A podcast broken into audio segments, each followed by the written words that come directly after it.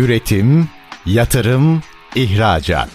Üreten Türkiye'nin radyosu Endüstri Radyo sizin bulunduğunuz her yerde. Endüstri Radyo'yu arabada, bilgisayarda ve cep telefonunuzdan her yerde dinleyebilirsiniz. Endüstri Radyo.com Çetin Ünsal'ın hazırlayıp sunduğu Reel Piyasalar programı başlıyor.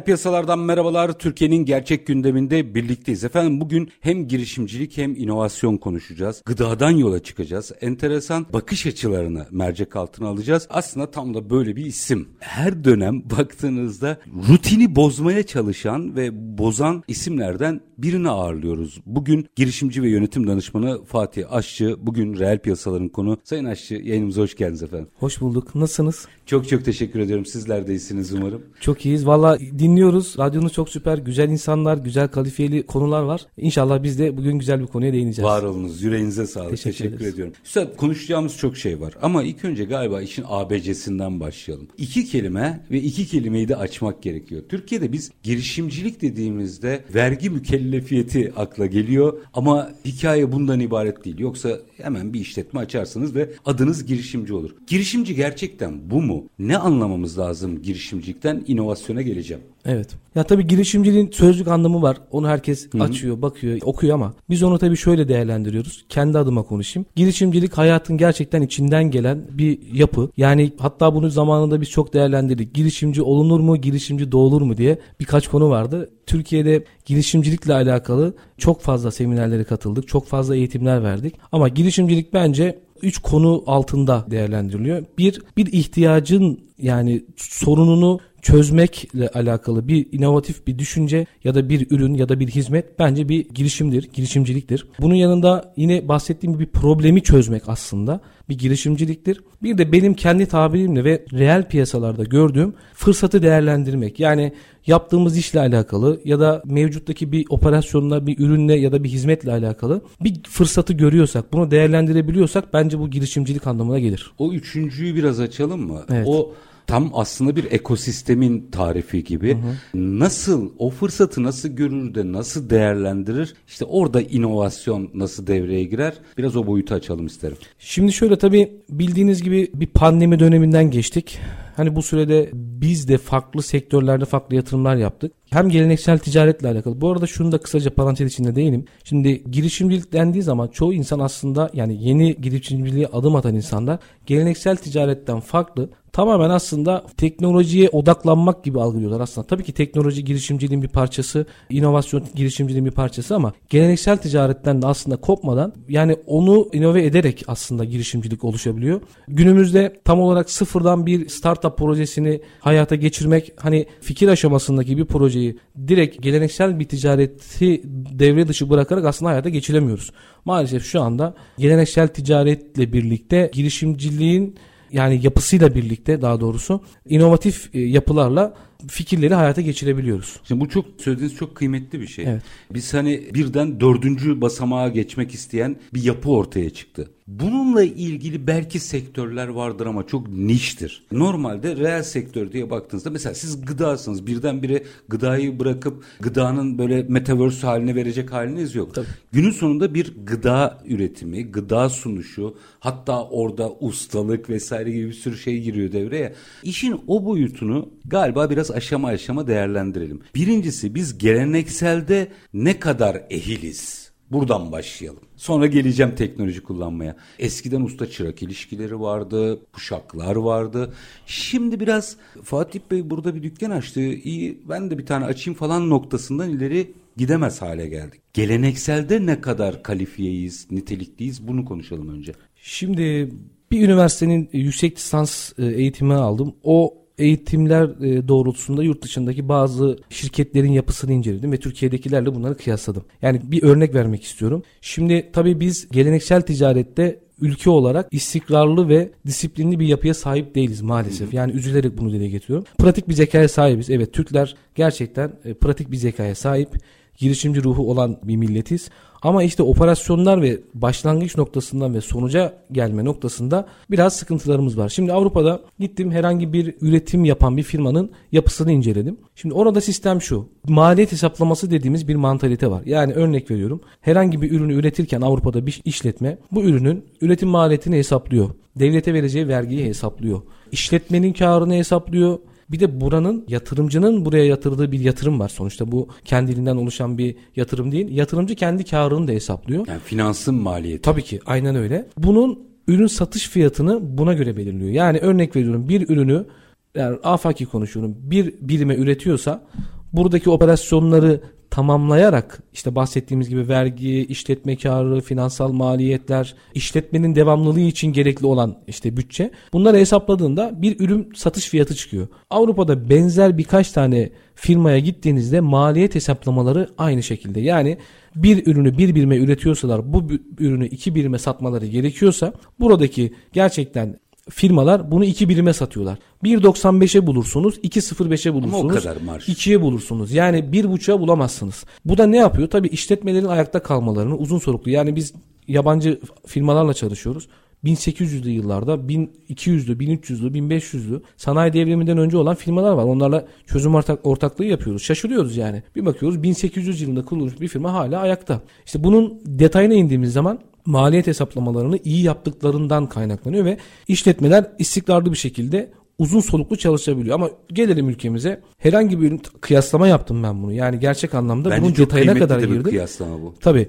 Türkiye'de örnek veriyorum bir ürünü bir birime üreten bir işletmeci maliyet hesaplaması yapmıyor, bilmiyor. Yani o bir birime ürettiği ürünü 1.2 birime sattığında kar etmiş sanıyor. Aslında kısa vadede kendi karını düşünüyor, günü kurtarmanın derdinde ama orta ve uzun vadede baktığımızda gerçekten hem kendisi kendisi için hem işletmesi için ve aslında bir de sadece kendine de zarar vermiyor. Sektörün diğer işini iyi yapan işletmelerine de zarar veriyor. Çünkü aynı özellikteki bir ürünü işte bahsettiğimiz gibi Avrupa'daki planlamayla üretmek isteyen bir firma var atıyorum Türkiye'de. Ama baktığınız zaman fiyat rekabetinden kaynaklı işte bir birime üretip 1.2 birime sattığı zaman diğer firmanın da pazar satışını engellediğinden dolayı aslında sektörel bir daralmaya sokuyor ve sektörü sıkıntıya sokuyor.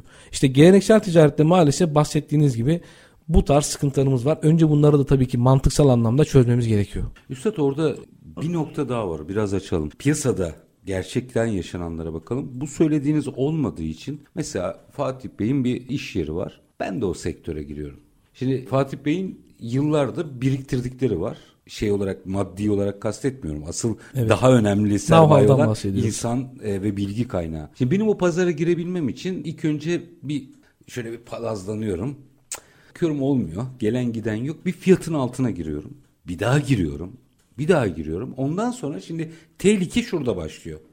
Piyasadakiler Fatih Bey'e diyorlar ki bir dakika sen 10 diyorsun 3'e yapan var. Sorun şu.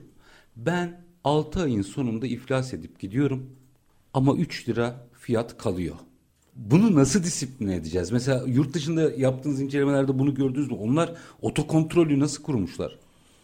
Ya onlarda gördüğüm şu birey olarak aslında mantalite olarak daha doğrusu birey mantalitesi olarak kendileri zaten bazı şeylerin üzerine çıkmışlar. Yani hiçbir zaman kar etmedikleri işi yapmıyorlar. Yani sordum dedim mesela bu fiyat Türkiye'deki gibi hani bahsediyoruz ya işte Fatih Bey işte 10 liraya yapıyor işte Çetin Bey 5 liraya yapıyor diğer firma 3 liraya yapıyor. Avrupa'da bunu göremiyorsunuz çünkü kişiler diyor ki ben kar etmediğim bir işi yapmam yapmıyor bunu. Bireysel olarak öncelikle bir gelişmişlik var. Ama mantalite olarak yani karar vericiler ve kanun koyucular da aslında bu noktalarda bazı düzenlemeler yapmışlar. Tabii ülkemizde de aslında benzer çalışmalar yapılıyor ama işte operasyonel anlamda yukarıdan aşağı inene kadar yapı değişiyor. Mantalite biraz farklılaşıyor maalesef. İşte e, girişimcilere ya da esnaflara, startuplara devletin e, yani kanun koyucuların verdiği hizmetler var, destekler var. Hı hı. Ama aslında çıkarken iyi niyetle çıkıyor. Güzel çıkıyor. Baktığınız zaman mantık okey çok iyi ama işte aşağıya doğru inerken maalesef yargı organları diyelim ya da işte bunu hangi ismini ne koyuyorsak operasyonu yapan süreçler aşağı inene kadar farklılaşıyor. Şimdi oradaki işte işte diğer işte gelişmiş olan ülkelerin hem bireysel olarak insanların mantalitesi farklı hem kamu tarafındaki operasyonlar daha e, stratejik ve katı olarak kurallar aşağıya kadar iniyor. Yani karar koyucuların ya da karar vericilerin vermiş olduğu bir karar operasyon alanında aşağıya kadar inene kadar çok fazla bir değişiklik olmadan uygulanabiliyor. Ama Türkiye'de biraz o konuda maalesef sıkıntılar var. O zaman madalyonun diğer tarafına evet. da bakayım. Hadi bu girişim e, aşaması. Şimdi Avrupa'da 2 liralık bir şeye 1,5 lira dediğinizde neden derler? Bize denmiyor bir buçuk liraya o iki liralık malı almaya çalışıyor herkes. Şimdi burada da o zaman bir ticari ahlak problemi çıkmıyor mu ortaya? Kesinlikle işte bahsettiğim bireysel mantalite dediğim olay bu zaten. Yani kişisel olarak da kendimizi geliştirmemiz lazım. Hem işletme tarafındakiler hem tüketici tarafındakiler yani bilinçli bir tüketim ya da bilinçli bir üretim olursa aslında e, bu süreçlerin çoğunu ortadan kaldırıyoruz. Yani yeni kuşaklarda bu bilinç biraz daha fazla gibi gözüküyor ama tabii onların da avantajları ve dezavantajları var. Hepimiz görüyoruz çevremizde Z ve Y kuşağı olan, X kuşağı olan şeyler var, e, bireyler var. Hani bunların avantajlarıyla birlikte dezavantajlarını görüyoruz. Onlar biraz daha bir önceki programımızda da bahsettiler e, bir hanımefendi. Topluma, iklime, doğaya biraz daha yani bir önceki kuşağa göre daha ilgililer ama işte süreç olarak da bazı konularda da eksiklerimiz var onlarda. Onları da eğitmemiz gerekiyor artık. Eğitim diyoruz.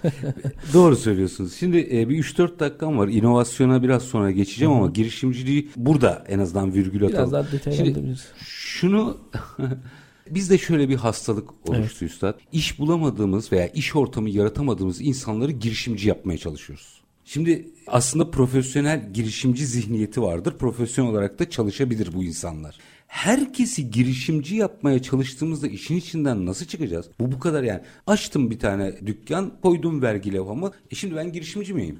Demin söylediğimiz sorunlar çıkıyor. O zaman bizim girişimci de bir takım kriterler aramamız gerekmiyor mu? Evet şimdi bir büyüğümüz vardı şey derdi ya herkes işletme sahibi olursa kim çalışacak diye Doğru. bir kavram vardı. İşte dediğiniz şimdi atasözleri de aslında bazı noktalarda bugüne ışık tutuyor gerçekten de. Şimdi yani bu lafın gerçekten baktığınız zaman çok önce söylenmiş bir kelime.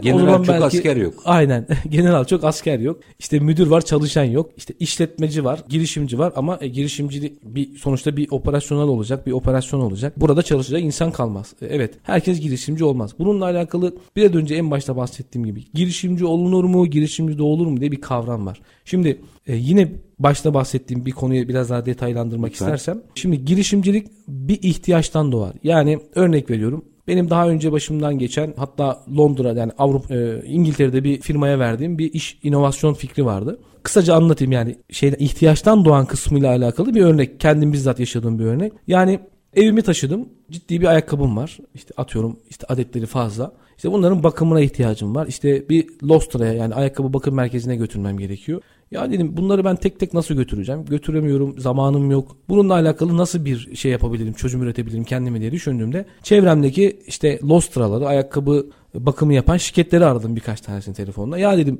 böyle böyle benim işte 20 tane 30 tane ayakkabım var. Afaki konuşuyorum örnek olarak. Bunların bakımlarının temizliğinin yapılması lazım. Nasıl yardımcı olabilirsiniz? Ya biz gelip alamayız. Getirmeniz lazım. Sizin bırakıp tekrar geri almanız lazım dediler. Ya birkaç tanesiyle böyle görüştüm. Bir çözüm üretemedim. En son o ara işte bir iş fikri doğdu. Ya dedim demek ki böyle bir ihtiyaç var. Çevremdeki insanların da bu tarz bir ihtiyacı olduğunu gördüm. Onunla alakalı bir marka oluşturduk. Operasyon yaptık. Dedik ki işte belli başlı bölgelerdeki Lostra şirketleriyle anlaşma yapalım. Bir motor kurye şirketiyle de bir anlaşmamız olsun. Telefon tarifinde günlük olarak talepleri toplayalım.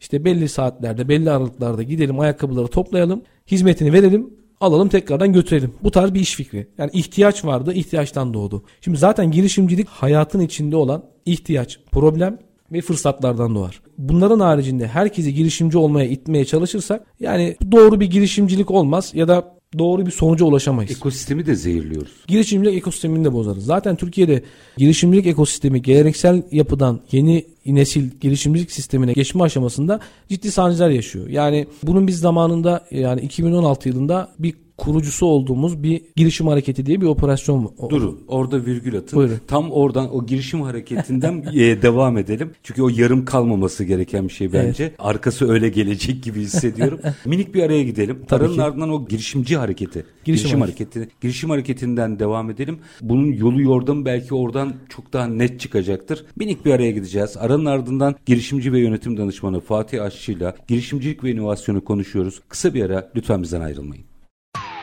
Üretim, yatırım, ihracat.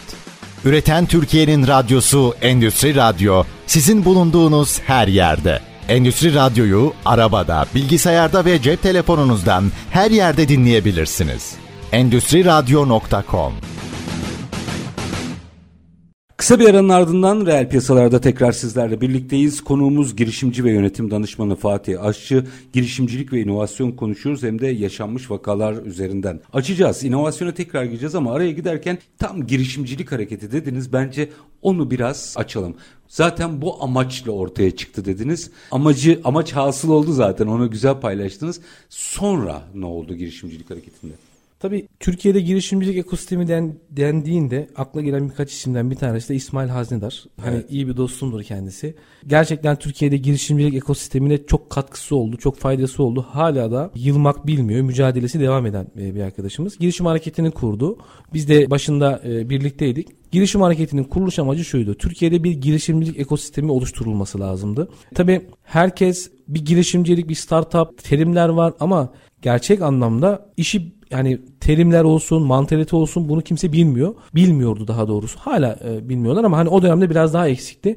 Biz dedik ki bir girişim hareketi gibi bir oluşumla girişimcilik ekosisteminin bir anaokulu olalım. Yani mentor nedir, menti nedir, işte melek yatırımcı nedir, startup nedir, iş fikri nasıl oluşur, bu iş fikri oluştuktan sonra ticaretleştirilebilmesi için nasıl bir modelleme gerekir?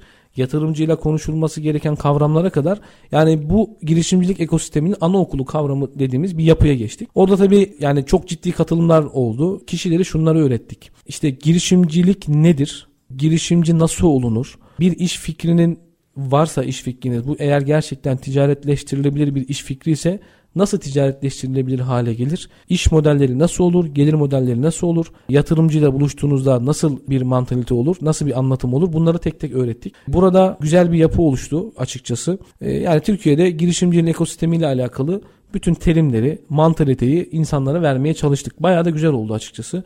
En son bildiğim kadarıyla şu an 20-25'in üzerinde şehirde e, yapılanmaları devam ediyor. Şu an farklı bir markayla globale çıkmaya çalışıyorlar. Tabii süreç şöyle başladı. Biz dedik ki önce girişim hareketiyle bu girişimcilik ekosistemini anaokulunu oluşturalım. Buradaki iş fikirleri, iş modelleri nasıl ticaretleştirebilir bunları görelim.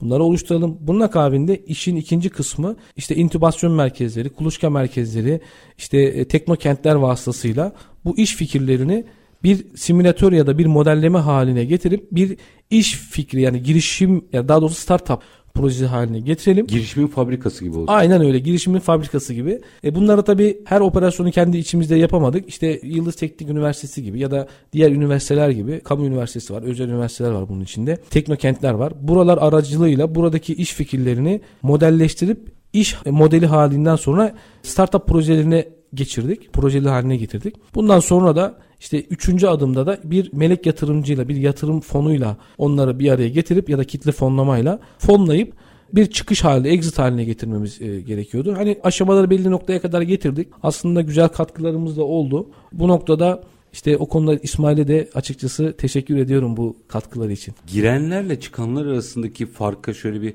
baktığınızda ne gördünüz? Yani ilk defa bu harekete, bu mentorlu, bu eğitimlere girdiler. Çıktıktan sonra ne değişmişti? Evet şimdi tabii birkaç üniversitede seminer falan verdik. Burada girişimciliği anlattık. Girişimcilik ekosisteminden bahsettik. Terimleri bir, bir kısımda olsa mentor nedir, menti nedir, nasıl danışılır, nasıl yapılır bunları anlattık biraz önce bahsettiğim gibi. Tabii oradaki kişilerde şunları gördük. Mesela birkaç tanesine mentorluk yaptım işleri sonuçlandırdık. Türkiye'nin büyük firmalarıyla onları evlendirdik. Yani birlikte hareket edebilir hale getirdik. İşte iş fikrini sadece iş fikri olmak yani herkesin bir fikir var aslında. Yani örnek veriyorum benim de bir iş fikrim var. Sizin de bir iş fikriniz vardır. Çevrenizdeki herkesin ya şöyle bir iş olsa nasıl olur? Böyle bir iş olsa nasıl olur? Bu geleneksel bir iş de olabilir. Yeni nesil bir iş de olabilir. Ama aksiyon alıp harekete geçmediği sürece insanların iş fikirleri kendilerinde kalıyor. Yani bir e, hareket olmadığında o sonuca varamıyor. İşte orada şunu anlattık. Dedik ki iş fikriniz varsa insanlara biraz yani o girişimci adaylarına dedik ki yani iş modellerinizi geliştirin. Biraz işin üzerine düşün. Yani girişimcilikte bu iş fikri bir hayalle yatıp kalkmak gibi bir şey. Yani gündüz kalkıyorsunuz onu düşünüyorsunuz. Gece yatıyorsunuz onu düşünüyorsunuz. Kendinizden bir parça gibi bir hale getirdiğinizde aslında modelleme belli bir noktaya kadar geliyor. Emek de tabii işin içine giriyor. Bu noktada yatırımcıyla buluştuğunda yatırımcı sizin o enerjinizi, o işte birlikte yatıp kalkma, bütünleşme şeyinizi hissediyor ve yatırım yapıyor size. Bu noktada tabii bir çıkış almış oluyorsunuz. Bir noktaya kadar ulaşmış oluyorsunuz. E tabii Türkiye'de yatırımcılık yani melek yatırımcı tarafı çok fazla daha hala gelişmiş değil. Ha, hızlı gelişiyor ama bir Amerika kadar, bir Avrupa'nın bazı ülkelere kadar şu an gelişmiş değil. Geleneksel sektörü oraya dahil etmeyi yeterince başaramadık. O olsa iş büyüyecek. Evet. Tabii yani biraz önce bahsettiğim gibi yani girişimcilik sadece yeni nesil bir ticaret değil. Gelenekselle tünleşerek bir çıktı oluşması Onların lazım. Onların da yatırımcı olarak ben de bu işe katılıyorum demesi, demesi lazım. lazım. Onun haricinde şöyle yani mesela bir Amerika'da e tabi bölgesel olarak da girişimci adaylarımız yani startup projelerimiz Tabii biraz sancı çekiyorlar. Hızlı ilerliyoruz. Girişimci bir milletiz. Ne derler? E, pratik zekaya sahibiz ama örnek veriyorum. Amerika'daki bir girişimci adayıyla Türkiye'deki girişimci adayını kıyaslarsak şöyle bir sorun var. Amerika'da yatırımcılar iyi bir iş modeli var mı diye ararken Türkiye'de girişimci adayları iyi bir yatırımcı var mı diye arıyor. Yani biraz farkımız bu. Gerçekten Amerika'da bir iş fikriniz varsa, iş modeliniz varsa, iyiyse bu. Sizi buluyor. Yatırımcı sizi buluyor. Yani Burada film tersine işliyor. Anladım. Aynen. Türkiye'de maalesef bu film tersine işliyor. Avrupa'nın da belli başlı ülkelerinde bu şekilde. Yani orada bir modeliniz varsa eğer tutacak gelecek vadeden bir iş modeli ise yatırımcı sizi bir şekilde buluyor. Yani belli başlı networklerle size ulaşabiliyorlar. Ama siz Türkiye'de hala da işte işte o geleneksel ticaretten kaynaklanan o yani geleneksel ticaretten kazanılmış bir birikim var. Yani maddi olarak bahsediyorum. Tabii bunun manevi tarafı da var. Yani know-how dediğimiz tarafı da var ama oradaki yapı yeni nesil girişimci ya da startup projelerine yatırım konusunda biraz daha geleneksel ticaret tarafında kalıyor. Yani ben buna yatırırım ne kazanırımın hızlı kazanmanın derler. Ya da şimdi olarak... şirket satın almayı düşünmüyorum. O onu evet. bir hissedarlık gibi görmüyor. Evet. Bir şey satın alıyormuş gibi. Aynen öyle. İşte o mantalitenin değişmeye başladığı noktada Türkiye'deki girişimcilik ekosistemi çok hızlı bir ivme kat edecek diye düşünüyorum. Son 10 yıla baktığımızda Türkiye hala istediği noktada değil eko, girişimcilik ekosistemi olarak ama gerçekten çok hızlı hareket ediyor. Hani mesela Amerika'dan Avrupa'dan bahsediyoruz. Evet oralardaki bir yapı çok erken başlamış. Belli bir noktaya gelmiş. Ama onların kat ettiği zamana bakarsak Türkiye onlardan daha hızlı ilerliyor şu anda. Gerçekten ülkemizde hız iyi. İyi. Peki orada birkaç noktayı açmak istedim. Tabii ki. Herkesin fikri var. Demin siz de atıfta bulundunuz. Güzel bir şey. Bazen cahil cesaretiyle ortaya çıksa da güzel bir şey. Çünkü fikirle proje arasında bir fark var. Biz onu bir türlü ayırt edemiyoruz. Ama size soracağım. Fikriniz olabilir ama endüstriyel olmayabilir. Fikirle proje arasındaki farkı nasıl anlatacağız insanlara? Tabii fikir sadece endüstriyel bir fikir de olmayabilir. Tabii yani tabii her... bir fikir yani yazılımsal anlamda bir fikir olabilir, yeni nesil bir ticaretle alakalı olabilir, geleneksel ticaretle alakalı bir ürünün inovatifi olabilir. O tarz işler de aslında bir fikirdir. Ama proje şöyle bir şey. Yani herhangi bir iş fikrinin bir projelendirilmesi olmadan yani bir hareket olmadan bereket olmuyor maalesef. Yani oradaki hareket de bu iş fikrinin modelleşmesinden kaynaklanıyor. Yani ticaretleştirilebilir hale getirilmesi için bir proje, bir model haline getirilmesi lazım. İşlenebilir bir mantalitenin kurulması lazım. Hatta şudur. Genelde bir iş fikriniz varsa prototip yapın, deneyin, baktığınız iş fikri yürüyebiliyor ya da yürüyecek. Bu sefer işi genele yayın yani büyütün. Mantık budur aslında. Prototipten kastımız da yani çok basit. Mesela örnek vereyim bir yazılım aşamasından konuşalım. Türkiye'de işte şu son dönemlerde yazılım bayağı bir atak oldu. Hatta oyun şeyleri de var mesela. Evet. Ciddi oyun alanında. Avrupa rekoru bizde şu anda. Kesinlikle. İlk, ilk yarı yılda. Süper. İşte bunlar tabii şimdi geleneksel ticaret yapısı kafasıyla yeni nesil bir girişimcinin ortak bir noktada buluşması çok kolay olmuyor. Zor. Çünkü çevremizde görüyoruz bu noktada başarılı olan ama aile büyüklerinden ya bu işlerle uğraşılır mı? Boş işlerle uğraşıyorsun tarzında çok fazla çevremizde insanlar gördük. Ama bu mahalle baskısı çoktur. Evet ama bize. sonuç olarak gördüğümüzde o insanlar da oradaki operasyonun yani bu ekosistemin gücünü gördüler. Artık onlar da belli bir noktada buna inanıyorlar. İşte amaç oydu onları inandırmaktı. Üstad şöyle bir yol haritasını netleştirelim mi? Buyurun.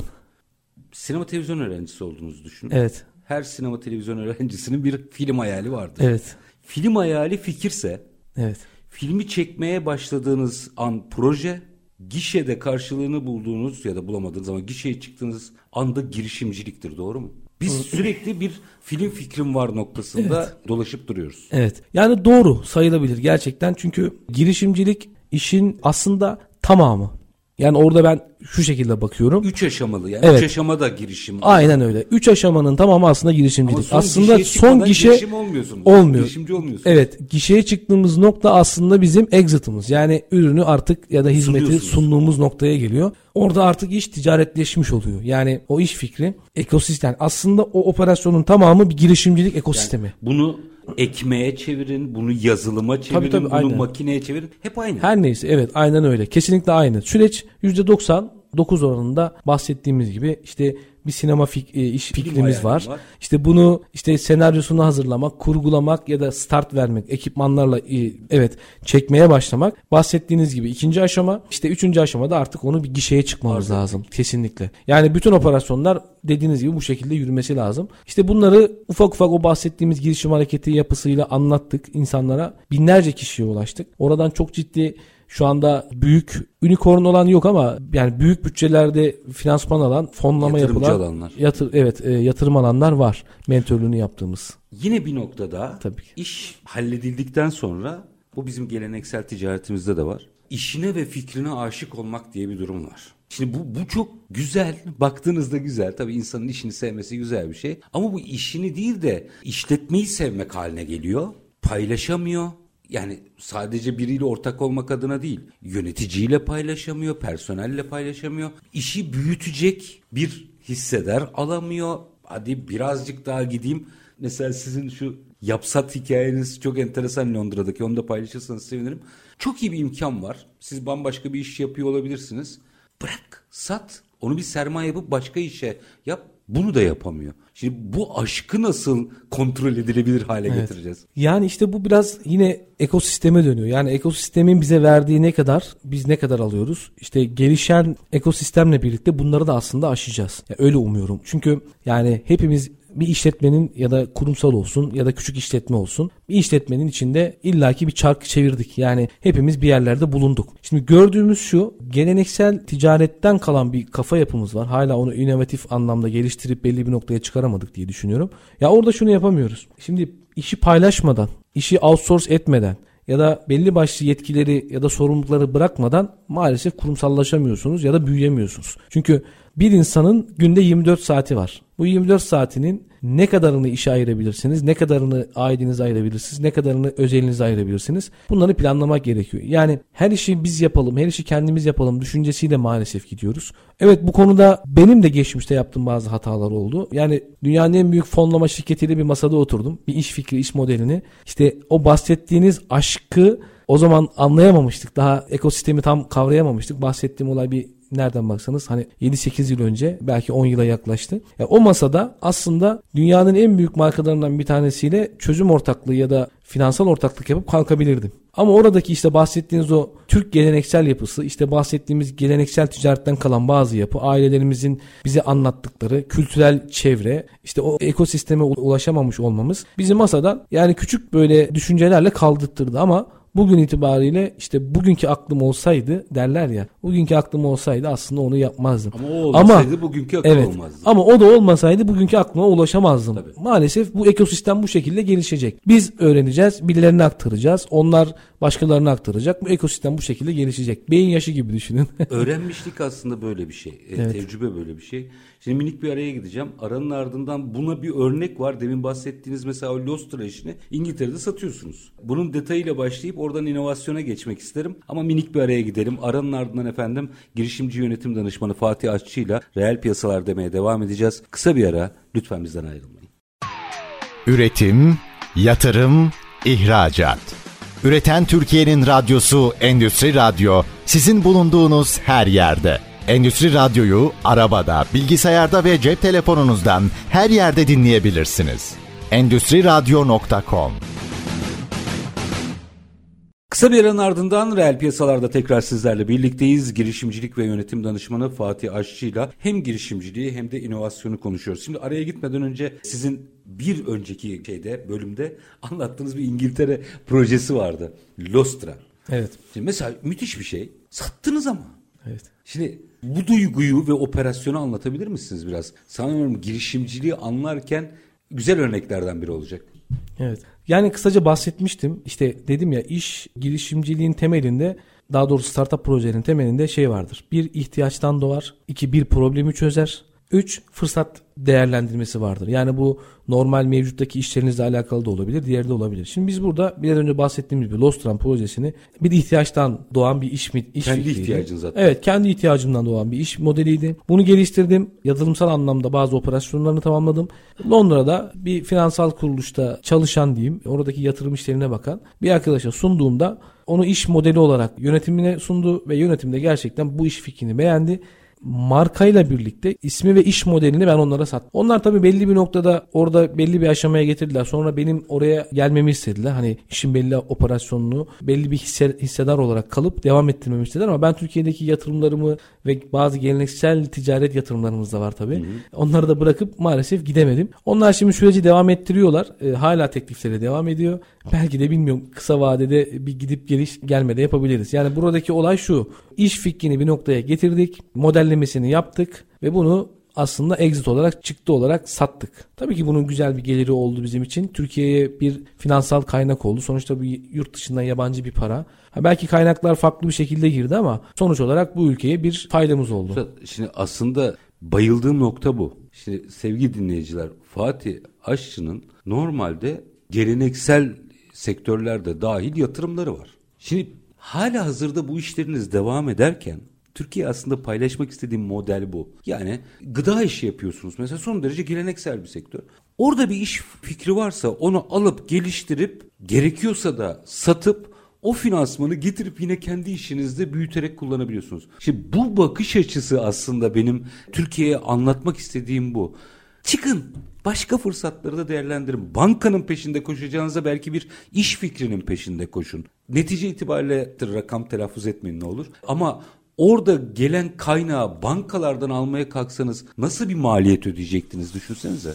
Yani zaten Türkiye'de enteresan bir şekilde bir finansal kaynak problemi var. İşte dönüp dolaşıp mecburen bankalarla bir çalışma noktasına geliyorsunuz. E orada da ülkenin ekonomik şartları işte faiz konuları. Paranın maliyeti vesaire Aynen, her şey paranın maliyeti yani. diyelim. Çok belli. Hani bunu herkes yaşıyor. Siz de hem bireysel olarak hem kurumsal olarak görüyoruz. E tabii ki öyle bir finansmanı almak hem çok zor Türkiye şartlarında hem de aldıktan sonra onu geri ödeme operasyonu, paranın kullanım faizi, işte verdisi çıktısı falan gerçekten sancılı süreçler. İşte oradaki operasyonun enerjisiyle aslında kendi iş modellerimizi biraz daha inovatif bir noktaya getirip bunları çıktı haline getirip daha doğrusu finansman kaynaklar yaratıp yeni yatırımlar, yeni girişimler yapabiliriz. Yani küçük küçük yatırımlarla kendinize altın günü yapıp altınları toplamışsınız. Aynen öyle. Model bu. Evet. Hatta bununla alakalı şimdi girişimcilik sadece tekrar üzerine basa basa söylüyorum tabii ki bunu. Yeni nesil bir ticaret değildir sadece. Geleneksel ticaretin inovasyonu da bir girişimciliktir. Geleneksel bir ticaretin içindeki üretim bantındaki bir operasyon da bir girişimciliktir. Ürünü farklılaştırarak yeni bir ürün haline getirmek ya da faydalı bir model haline getirmek de bir girişimciliktir. Biz şimdi tabi bilmiyorum markasal konular markaya girmeyi ama kendi markamızla alakalı bir şeyler dile getirebilir miyiz bilmiyorum. Tabi Kuzey Marmara Otoyolu denilen işte Türkiye'nin geleceğe açılan kapısı diye tabir edilen bir yol Ankara İstanbul istikametinde. Hı hı. Genelde herkes bilir. İşte orada bir yatırım operasyonu vardı. İşte bizde restorancılık yani birkaç farklı restoranımız da vardı ama bunlar şehir içindeki operasyonlarda küçük çaplı operasyon yatırımlardı. Bununla alakalı bir değerlendirme yaptık. Bir yatırımcı arkadaşımla birlikte Kuzey Marmara Otoyolu'nda yeni nesil, modern yani yol güzergahı tesisçiliğini tamamen yeniden dizayn edebilecek bir yapıyla nasıl çıkarız diye bundan hatta basına da daha önce iletmiştik. Yani yatırımı yapmadan önce biz böyle bir fikrimiz var dedik. Böyle bir modellemeyle gireceğiz dedik. Nabız yokladınız aslında. Aynen. Ve gerçekten de bir şeyler oldu.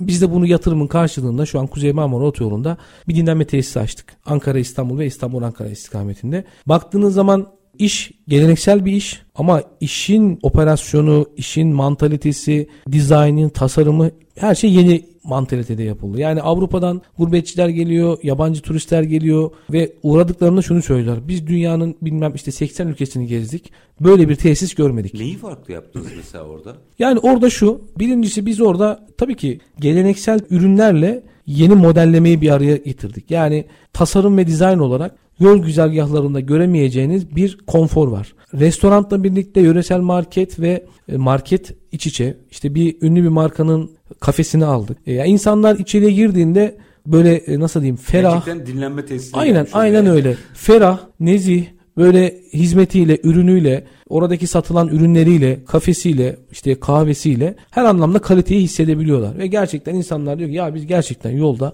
tesisin kavramını burada gördük. Ya Şimdi bu konuda çok teşekkür bu ediyorlar. Son derece geleneksel, Geleneksel bir ticaret. Yolda yolda bir dinlenme tesisi. Ama, Ha, e, evet. Önce benzinlikti. Benzinliği 5 geçe noktalar. Siz dediniz ki bununla yetinmeyeyim yeni bir şey yapayım. Aynen. Şimdi bu o kadar güzel bir örnek ki hali hazırda siz oraya normal standart bir dinlenme tesisi de. Yapabilirdik. Evet. Ne dürttü sizi? Ne e, böyle o içte gelen şeyi merak ediyorum. Evet. O işte bizim o girişimcilik ekosisteminden aldığımız e, bu geçtiğimiz 10 yılda işte eğitimler, işte bu girişim hareketi, seminerler ve ekosistemin içinde bulunmamızdan kaynaklı bir know-how'umuz var. Yani Avrupa'dan işte dünyanın bazı ülkelerinde gördüğümüz bu know-how'u dedik. Buradaki geleneksel ticarette birleştirip bir çıktı yapalım. Sonucunu görelim ve şu anda gerçekten ciddi de bir yatırım yaptık hem finansal anlamda ama karşılığını görüyoruz. Gerçekten de gelen insanlar çok memnun. Yani bir de şey oradaki tabii iç operasyonlarla alakalı da çok fazla inovatif şeylerimiz oldu. Yani örnek veriyorum kullandığımız sipariş modüllerinden tutun da işte orada akıllı 4.0 teknolojilerinin de dahil olduğu bazı restoran sistemleri kullandık. Ne o? yani Dört dinlenme tesisi. evet.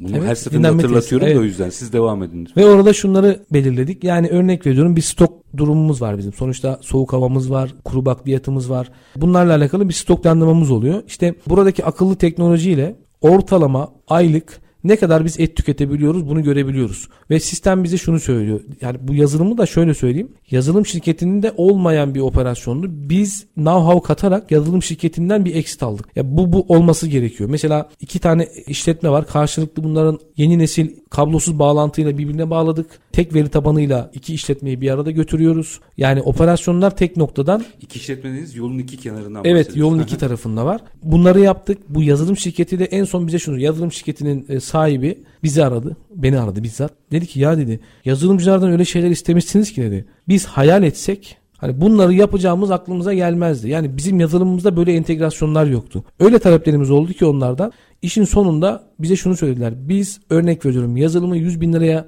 200 bin liraya satarken sizin bizden istedikleriniz size uyguladıklarımızla bir paket ve bütün halinde inovatif bir ürün yani inovasyon da kattık aslında işin içine. Bu şekilde 500 bin liraya proje olarak satıyoruz şu Ne anda oldu? dediler. Yazılımcıyı da geliştirdiniz. Evet. Bakın bu ekosistem nasıl birbirini tetikliyor? Böyle işte evet aynen o şekilde. Biz de bunu anlatmaya çalışıyoruz. Ekosistem böyle bir şey. Yani o 100 liraya satarken 500 liraya satıyor şimdi. Çünkü yeni bir şey, talep yeni bir şeyi doğurdu. Şimdi enteresan bir bakış açınız var. Bunu da biraz dinleyicilerimizle paylaşmak isterim. Siz hala hazırda amiral gemisinden hiç kopmuyorsunuz. Yani esas ana işinizden hiç kopmuyorsunuz. Geliştiriyorsunuz, farklılaştırıyorsunuz ama kopmuyorsunuz. Diyorsunuz ki benim ana işim bu ama ben eğer bir fırsat varsa oraya giriş çıkışlar yapabilirim, yan yollar yaparım. Hani bypass ameliyatı gibi. Mesela pandemide üstad makine maske üretimine giriyorsunuz. Evet. Normalde gıda ağırlıklı veya işte bu tip turizm, otelcilik ağırlık. Mesela şunu düşünebilir ya bir dakika diyebilir. Hayır girip girip halledip çıkıyorsunuz. Böyle enteresan bir yapınız var. Bunu biraz anlatabilir misiniz? Evet yine biraz önce bahsettiğim gibi belki tekrar olacak ama işte girişimcilikte dediğimiz gibi fırsat, ihtiyaç, problem. Problemi çözüyorsanız bir fikriniz varsa bir problemi çözüyorsa bu bir girişimcilik hikayesi olabilir. Yine ihtiyaçtan doğan bir fikir varsa bu bir girişimcilik hikayesine dönüşebilir. Bir de fırsat. Bunu genelde bizim girişimcilik kitabı yazan ya da girişimcilikle ilgili eğitim ve seminerler veren arkadaşlar var. Bunlarla istişare ediyoruz. Onlar fırsat tarafını çok girişimcilik kavramını almıyorlar. Onlar için bir problem ya da bir ihtiyaçtır girişimcilik. Ama ben bunu bizzat reel piyasadan işte bahsettiğiniz gibi yaşadığım için bunu da ben kendim böyle bir ne derler off the record mu öyle bir cümle vardır. Dahil ediyorum. İşte bahsettiğiniz makine ve maske süreci de bu. Çünkü pandemiyle birlikte işte restorancılık ve bazı işte danışmanlık ya da hizmet sektörleri durdu. Sekteye uğradı. Durdu. E, bu süreçte herkes yattı ama biz yatmadık. 7-24 çalıştık. Ne yapabiliriz? Tabii bizim Şöyle bir avantajımız oldu. Şimdi onu da hani yok sayamayacağım. Ailemizden kaynaklı. Geçmişte makine sektörünün içinden gelmemizden sebep makineyle haşır neşiriz. Üretimle, tekstille hem danışmanlık olsun hem üretim tarafında olsun belli bir geçmişimiz oldu. Buradaki biraz know-how bizi tetikledi buna. Hatta şöyle oldu. Maske ile alakalı problem çıktı. Tekstil üretimi yapan, tekstil fabrikası olan bir arkadaşım var. Gittim yanına o akşam. Yani karar da bu şekilde çıktı. Dedim ki elinde ne kadar siparişim var? İşte iki günlük. Dedim sen bunu bu gece mesai yap. Yarın bitir. Yarın dedim band sistemi değiştiriyoruz. Maskeye giriyoruz. Nasıl dedi ya? Dedim maske üretimine gireceğiz. Şu anda pandemi oluştu. ihtiyaç doğdu. Yarın bu ürün siparişin sana gelmeyecek. Her şey duracak. E, ve gerçekten de öngördüğümüz gibi oldu. Bir gecede maske üretimine geçtik. Tekstille başladık ilk başlangıçta. Yani normal bu ultrasonikler şunlar bunlar daha tam daha oturmamıştı. Gelmeden. Tabii. Onunla başladık. Tabii ciddi bir sirkülasyonumuz oldu. Sonra kanun koyucuların daha doğrusu kanunlarıyla işte yasaklandı maske satışı. Dedi ki maske satışı artık bitti. Bu sektöre nasıl bir yatırım yapabiliriz? Önce uzak doğudan makine getirdik. Birkaç tane makine satışı yaptık. Devamında dedik ki ya bunu biz Türkiye'de yapamaz mıyız? Hatta tersine mühendislik mi yaptınız? Aynen. Projeyi kendimiz çizdirdik bu arada. Yani ben kendim bizzat oturdum projeyi kendim çizdirdim. İşte çok pahalı işte 300-500 bin dolarlık makineler işte 50 bin dolarlık makineler hepsinin bir şeyini gördük çalışma şeklini modellemesini üretim de yaptığımız için bir kısımda üretim yaptık. Orada know-how aldık. Bunu hemen bir iş modelini haline getirdik. Dedik ki bunu kendimiz üretebiliriz. O ara makine üretmeye başladık biz. Hatta Milliyetin Bakanlıklarına, Sağlık Bakanlıklarına falan makine de verdik. O sürede işte mesleki eğitim kurumları işte hmm, liseler evet. üretime geçmişler. Üretime geçtiler. Evet. Onların çoğuna da biz makine verdik ki en kullanışlı, en komplike makine bizim makinemiz. Çünkü biz şeyi biliyoruz. Makinecilikten evet bir know-how'umuz vardı. Bir de piyasada gerçekten şunu önemli olan işte o fırsatı değerlendirmek dediğimiz nokta o. İşte satış yani doğru zamanda doğru ürün ve doğru kişilerle bir araya gelebiliyorsanız o işin tutmama ihtimali yok. İşte bu çok önemli. Şimdi geleneksel ticarette de hatırlarsınız siz yaş olarak benden hani daha şeysiniz. 80'li yıllarda ülkedeki Türkiye'nin şartlarında global bir ticaret açılımı, globalleşme, serbest, serbest piyasa, piyasa ekonomisine. ekonomisine geçiş döneminde e, bakıyoruz şu gün Türkiye'nin gerçek anlamda e, kurumsal ve büyük olan firmalar yani finansal anlamda olsun, kurumsal anlamda olsun bunların tamamı 80'li yıllardaki fırsatları değerlendirebilen kişiler. Bizzat bizim ailemizden de bunlara örnek verebileceğim kişiler var. Çevremizde de çok fazla var. Bakıyorum 80'li yıllarda bir fırsat doğmuş, bir problem varmış ya da bir ihtiyaç oluşmuş bu fırsatı da girip değerlendirmişler, değerlendirmişler ve bugün onlar gerçekten ülkenin ilk sermaye 500 birikimi yapmış. Aynen ilk 500, ilk 500 şirketlerinden birkaç tanesi. İşte fırsat o zaman da girişimcilik vardı. Belki ekosistem bu şekilde algı olarak yoktu ama onları yapanlar da girişimci. Şimdi bazen insanlar şunu söylüyor ya işte çok büyük bir firmanın sahibine gittik. Abi oturduk konuştuk. Adam üniversite okumamış. İşte ilkokul mezunu. İşte tabirlerini söylüyorum. Ya işte okuma doğru düzgün işte konuşmasını bilmiyor ama adam nasıl olmuş bunu başarmış diyorlar. Yaptığı işi biliyordur. Evet. Şimdi biz onlara ben onlara şunu örnek veriyorum. Eğitim tabii ki önemli. Bunu yatsınamaz yani. Hı hı. Ama girişimcilik ya işte o fırsatları değerlendirmek, işte işini iyi yapmak doğru zamanda, doğru yerde ve doğru kişilerle bir araya gelmek dediğimiz kavramı iyi başarmışlar. Süren Zaten. bitti. Evet. Son bir cümle istesem size ne mesaj verirsiniz? Yani ben şu anda son yani teknoloji kuşağı dediğimiz kuşağı aslında yoğunlaşmak istiyorum. Şimdi onlarla alakalı gerçekten çok iş fikirleri var. Hayata geçirmekte zorlanıyorlar. Onlara şunu söylüyorum ve bizim geleneksel kafadaki biz de hani belli bir noktada geleneksel bir kafa yapısına sahibiz. Tamamen kopamamışız o noktadan. Onlara biraz güvensinler. Yani gerçek anlamda onları başarısız gibi görüyorlar ama çok hızlı kavruyorlar. Çok hızlı öğreniyorlar. Her şeye adaptasyonları çok hızlı. Bu noktada onlara güvenmelerini istiyorum ve gerçekten onlar başarılı olacaklar. Sayın Aşçı çok teşekkür ediyorum. Çok kıymetli ve keyifli bir sohbetti de. Biraz önemli bir bakış açısını aslında bizlerle paylaştınız. Çok teşekkür ediyorum. Sağ olun. Ben teşekkür ederim. Var çok sağ olun. Gerçekten programınız çok kaliteli. Var İnşallah bu şekilde devam eder. Uzun süreli bu programı devam ettiririz. Çok çok teşekkür ediyorum. Sağ olun. Efendim bugün Konuğumuz girişimci ve yönetim danışmanı Fatih Aşçı'ydı. Girişimcilik ve inovasyon konuştuk. Eminim çok keyif aldınız. Yani ben en azından kendi payıma çok keyif aldım. Herkesin de not defterlerine eminim ki bazı notları düşürdüğü bir program oldu. Biz her zamanki gibi bitirelim. Şartlar ne olursa olsun. Paranızı ticarete, üretime yatırmaktan, işinizi layıkıyla yapmaktan ama en önemlisi vatandaş olup hakkınızı aramaktan vazgeçmeyin. Hoşçakalın efendim.